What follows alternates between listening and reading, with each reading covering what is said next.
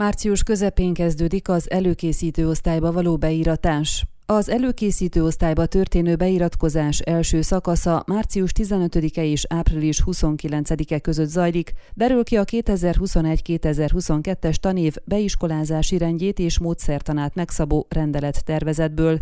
Idén sem választhatnak tanítót a szülők, amennyiben több pedagógus is kezd az adott iskolában, és a személyes iratkozás mellett online, illetve postai úton is el lehet küldeni a beiratkozáshoz szükséges dokumentumokat a választott iskolának. Akárcsak az elmúlt évben idén is elmarad a kötelező pszichoszomatikus felmérése azoknak a gyerekeknek, akik szeptember 1 -e és december vége között töltik be a hatodik életévüket, amennyiben jártak előtte óvodába. Az esetükben elég egy ajánlólevél az óvoda részéről, derül ki a rendelet tervezetből.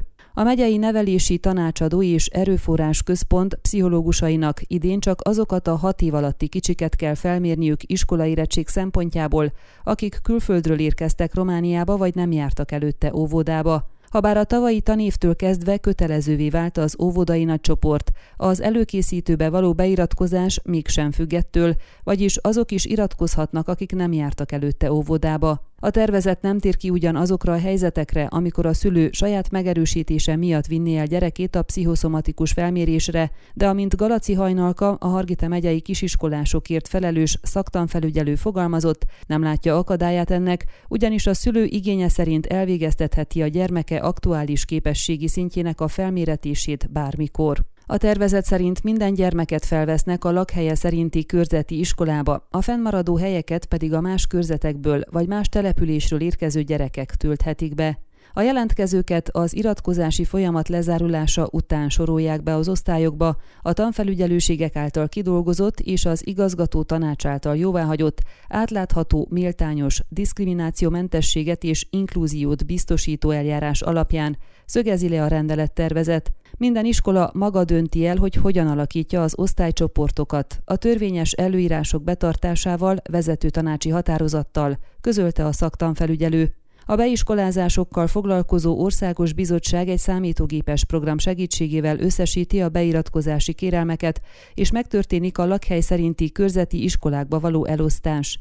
Az iskolák május 20-án teszik közé a felvett tanulók listáját, illetve a szabadon maradt helyek számát, ahová bekerülhetnek a lakhely szerint nem oda tartozó gyerekek. A beiratkozások második szakasza május 24-én kezdődik és május 31-ig tart. Az előkészítő osztályokba felvételt nyert gyerekek végleges listáját június 3-án teszik közzé, illetve szeptember 1 -e és 10-e között kell megoldani azoknak a gyerekeknek a helyzetét, akiket nem irattak be még egyik tanintézménybe sem, áll még a rendelet tervezetben. Az iratkozáshoz szükséges a beirató szülő személyi igazolványa és annak másolata, a gyerek születési bizonyítványa és másolata, a kitöltött formanyomtatvány, illetve ha szükséges azok esetében, akik idén szeptember 1 -e és december 31-e között töltik be a hat évet, az óvoda által kiállított ajánlólevél. A tervezet értelmében nem kell mindenképpen személyesen is bemenni a tanintézménybe, ez online is megvalósulhat, viszont akinek nincs erre lehetősége, az megteheti fizikailag is,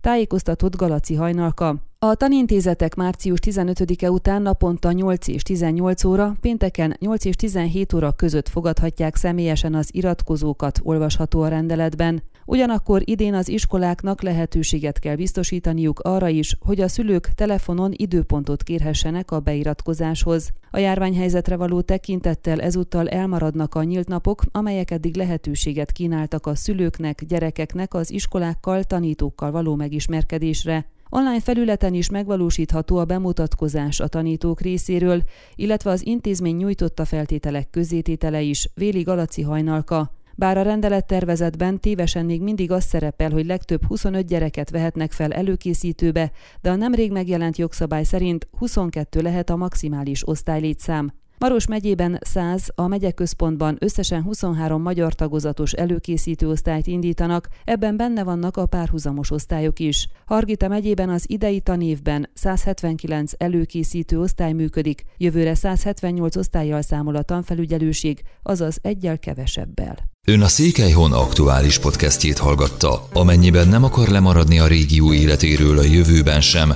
akkor iratkozzon fel a csatornára, vagy keresse podcast műsorainkat a székelyhon.pro portálon.